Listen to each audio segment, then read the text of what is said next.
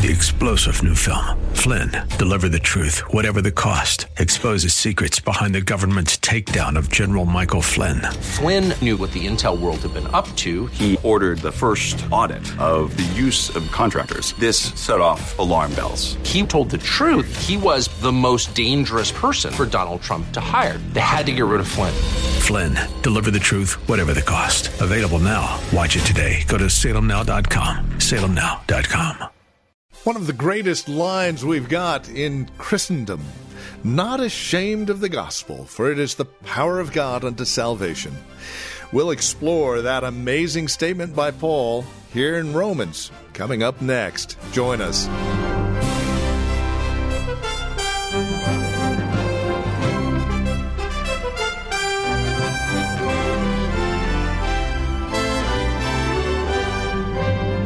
The ministry of Reformed Heritage Church in San Jose, this is Abounding Grace with our teacher and pastor, Pastor Gary Wagner. Today we are back in Romans chapter 1, looking at verses 1 through 17, continuing a message entitled, Not Ashamed of the Gospel, Part 2. There is so much to explore in just this one thought the Apostle Paul lays out in Romans that we need plenty of time to dive into it deeply. So join us for today's broadcast of Abounding Grace. Here's Pastor Gary with today's program. We saw last week that as weak as men are, as weak as human preachers are, God has said that his gospel preaching is his power unto salvation. It is the way he has chosen to bring dead men out of their tombs. Now in verse 17, when Paul adds to that the gospel is not only God's power unto salvation, but it is the revelation of his righteousness, we should have so much wonder at this, that the very gospel we get to hear today, God shakes the heavens and the earth, and like a lightning bolt from the throne of grace, he shows us in an instant his holiness, our sinfulness, and his provision for us in the Lord Jesus Christ. You know, everything hinges on that little word there in verse 17, righteousness. Everything hinges upon it. One day, you're going to feel how much you need this. And I sincerely hope it's not too late. You're going to feel how much you must have this righteousness that God here offers to us in the gospel. We get some sense of what it's like to be in the presence of God from holy men in Scripture that were oftentimes confronted with him.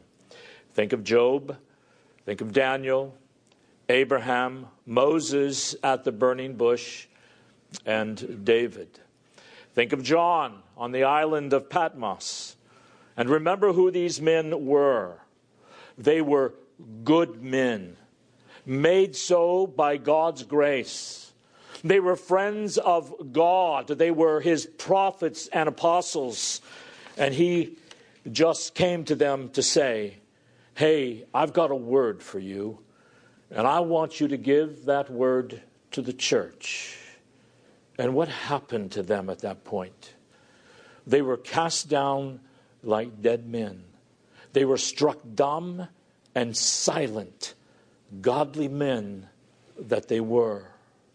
When they saw something of his majesty, everything that was good in them, everything they thought was noble, this all just vaporizes in a moment when they see the majesty and the holiness of God.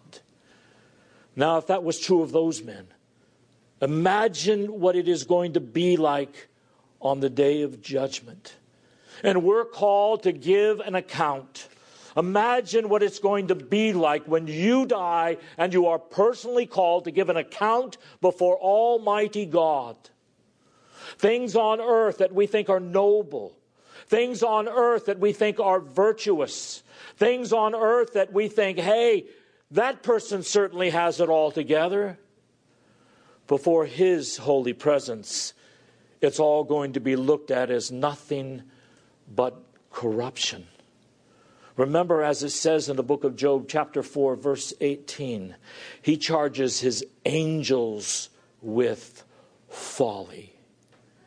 And remember, his angels are perfect.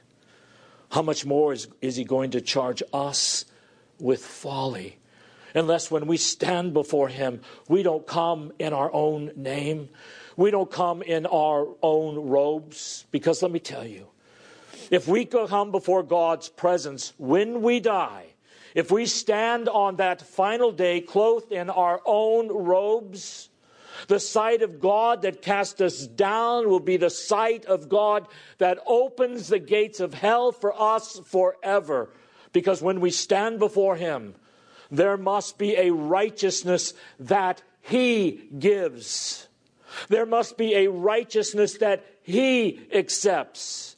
There must be a righteousness that will stand up to his penetrating holy gaze, and that he can say, I know that righteousness, for this is mine. That is what the gospel offers to us. That is what the gospel offers to each of us today. Now, when the gospel comes to us, you have to understand the righteousness that is offered is not enough. Paul is not even talking here about a good life, a purity of life that flows from the gospel. He's going to talk about that later in chapters 6 through 8. But that is not what he's talking about here.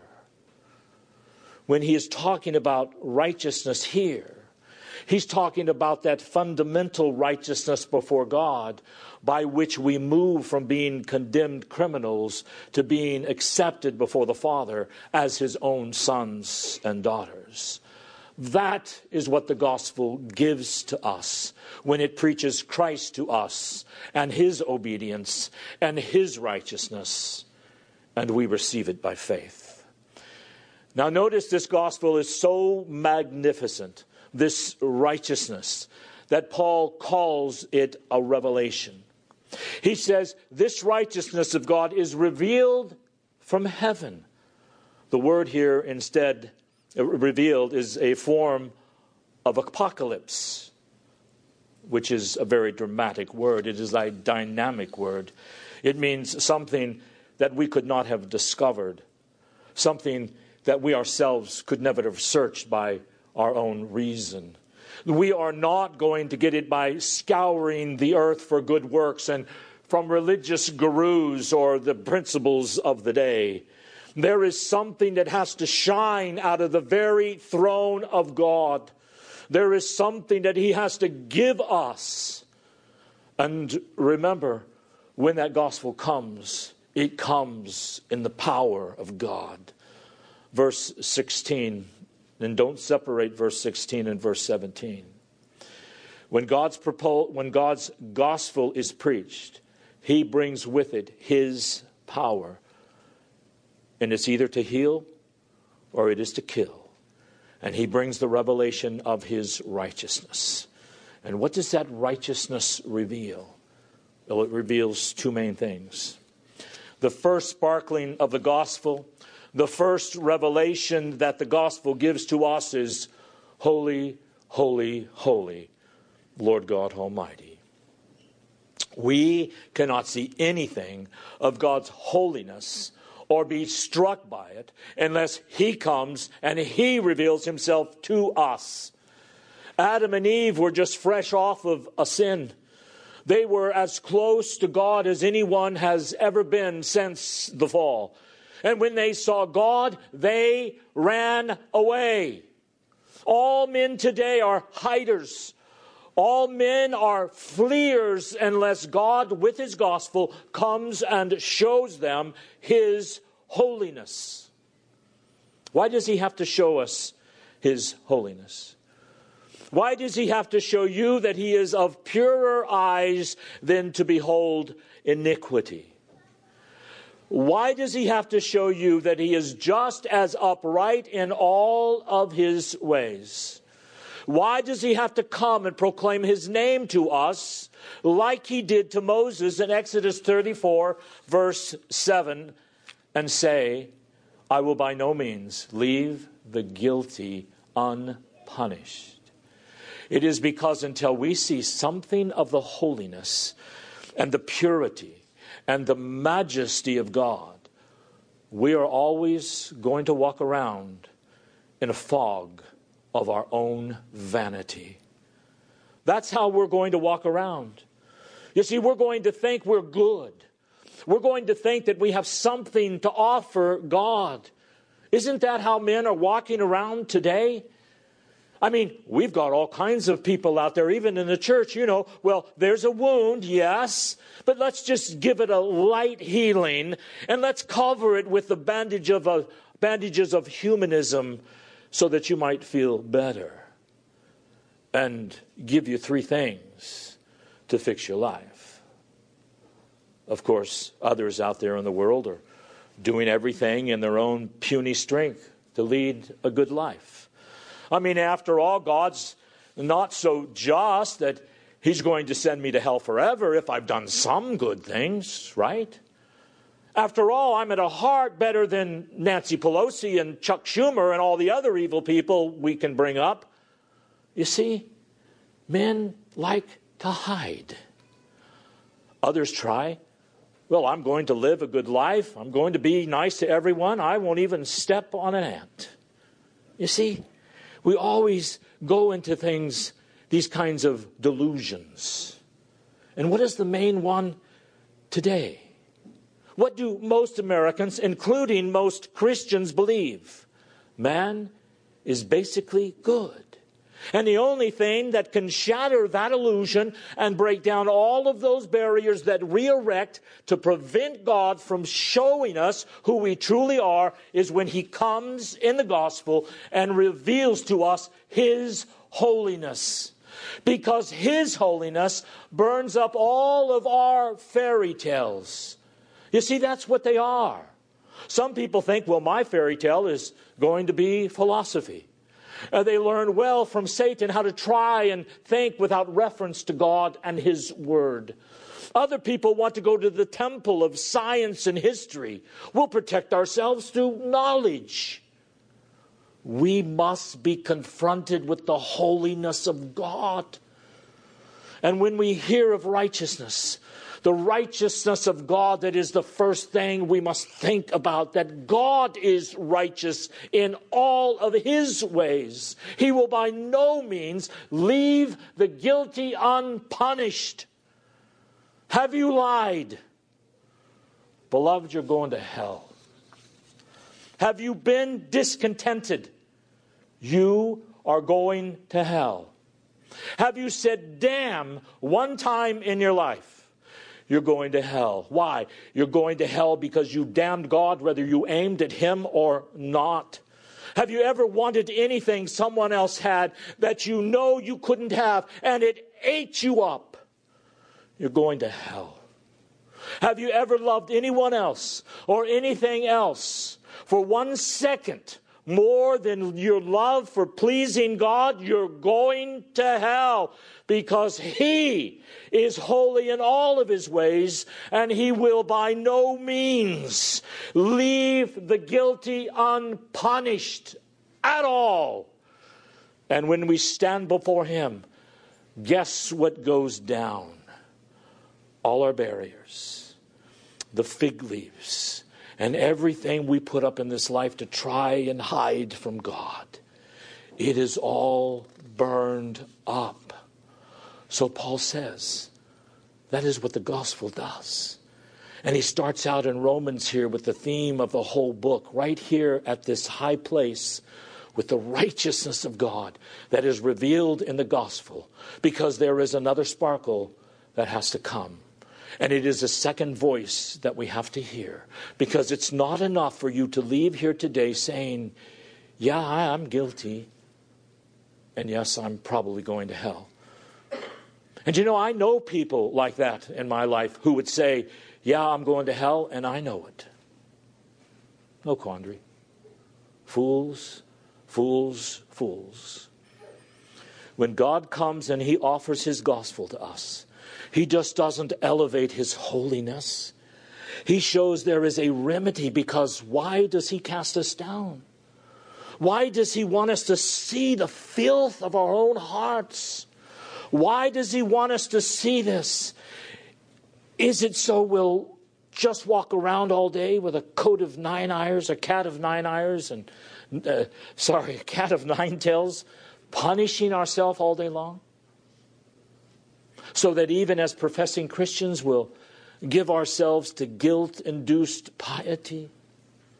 Well, I don't do very well. I didn't do very well when I was, when I was young.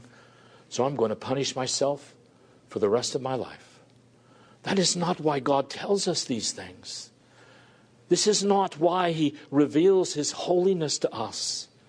He reveals his holiness to us so that in seeing ourselves as we truly are, we will then look away from ourselves and realize there is no hope here. There's no hope here. I can do nothing in and of myself to come up with the righteousness that God wants.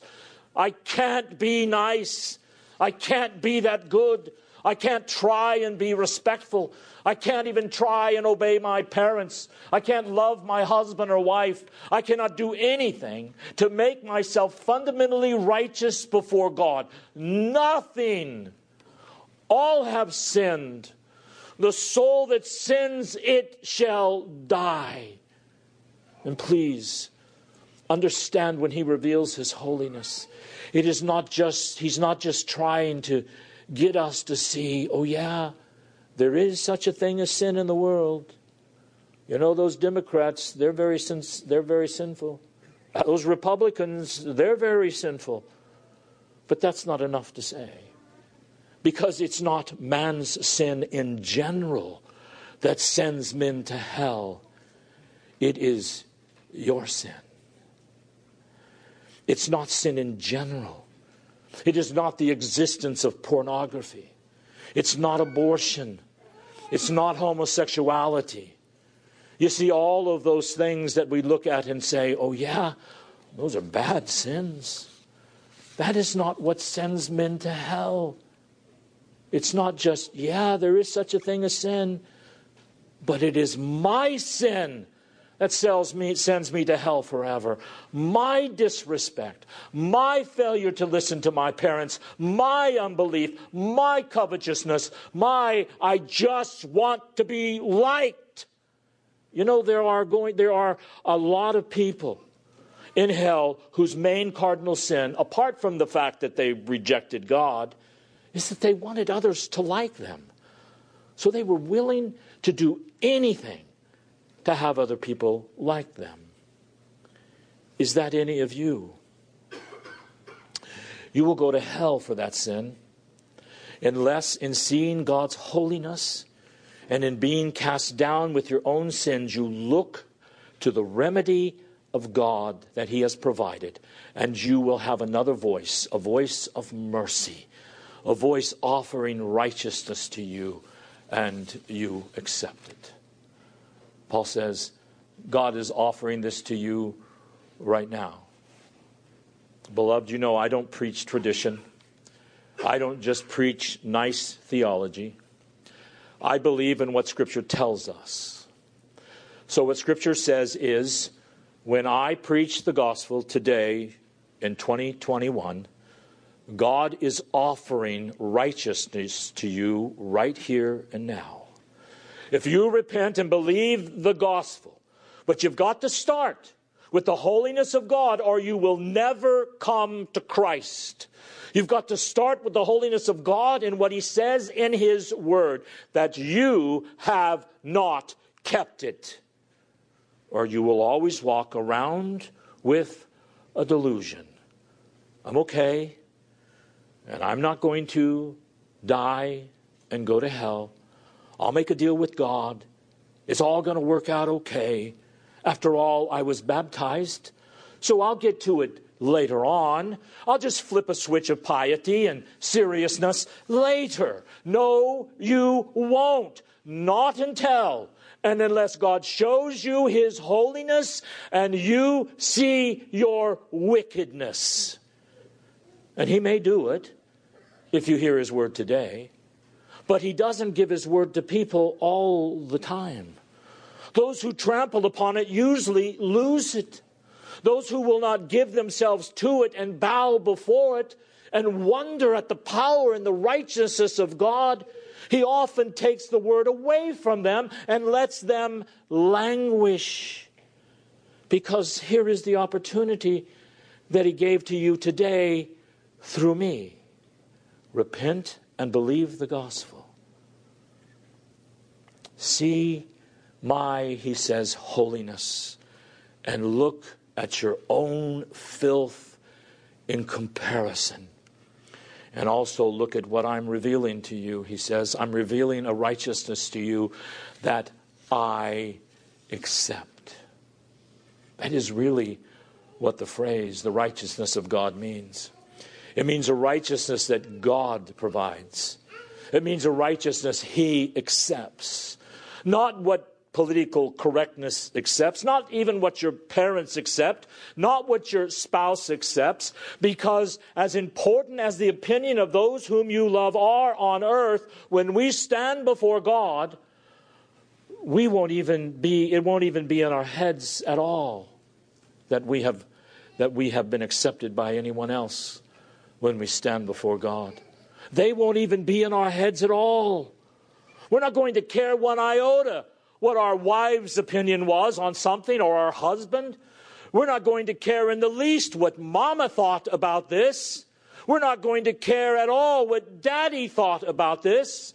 We're not going to care about what the preacher even thought about this. All we're going to care about is, what does God care about me right now?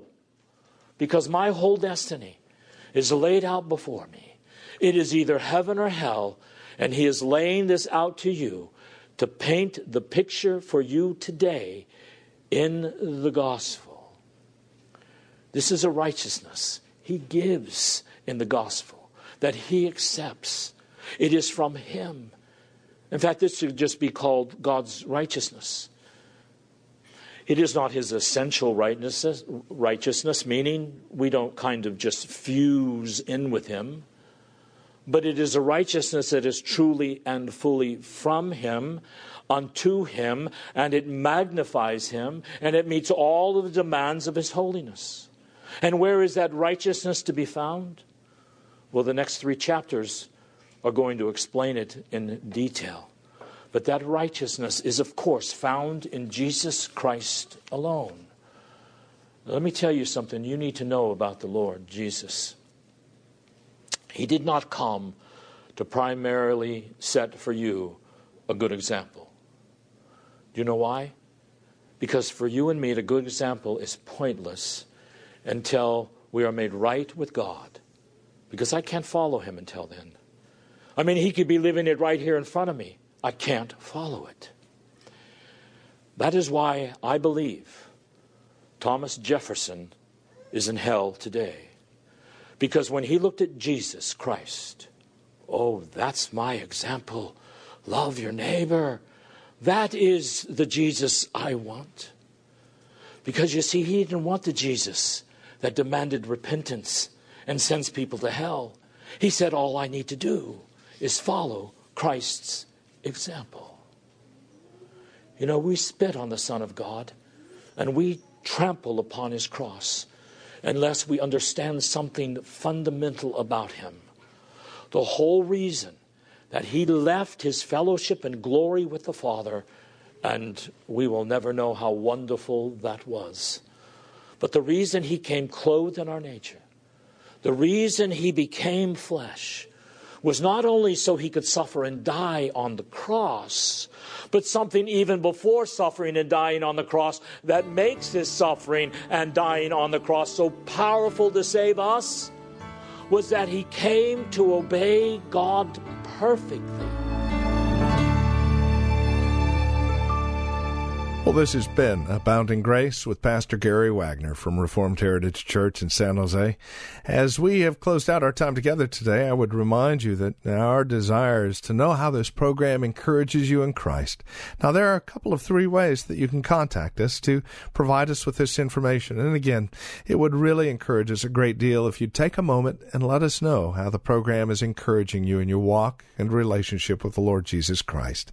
Here's how to contact us. Phone number is 408-866-5607. That's 408-866-5607. Our website, where you can drop us an email and even learn a bit more about us, is reformedheritage.org. And then, of course, you can write to us at PMB, that stands for Post Mailbox, number 402, 1484 Pollard Road, Los Gatos, California. The zip code is 95032. Now, there is another way you can contact us, and this would be the best of all, especially if you're not involved in a church at this time. Plan on visiting. Let us fellowship face-to-face, as it were. We meet at Lone Hill Church, 2 in the afternoon on Sundays at 5055 Lone Hill Road in Los Gatos. Directions can be found at our website, reformedheritage.org, or by calling 408-866-5607.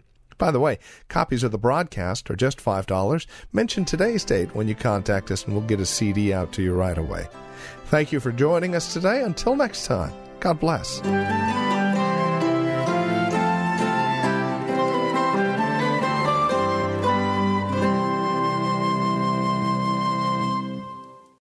Three-star General Michael J. Flynn, head of the Pentagon Intelligence Agency, knew all the government's dirty secrets. He was one of the most respected generals in the military. Flynn knew what the intel world had been up to. He understood its funding. He ordered the first audit of the use of contractors. This set off alarm bells. The explosive new documentary, Flynn, Deliver the Truth, Whatever the Cost, and covers the facts behind this scandal. Flynn told the truth. He was the most dangerous person for Donald Trump to hire. I find out the worst enemy that I'm going to face in my life is right here in America. They took my assessment and they wanted me to change it. And I was like, I'm not changing it. They had to get rid of Flynn. With in-depth interviews, archival footage, and never-before-seen personal records of the man behind the headlines. I just felt like I was drowning. Flynn, Deliver the Truth, Whatever the Cost. Available now. Watch it today. Go to SalemNow.com. SalemNow.com.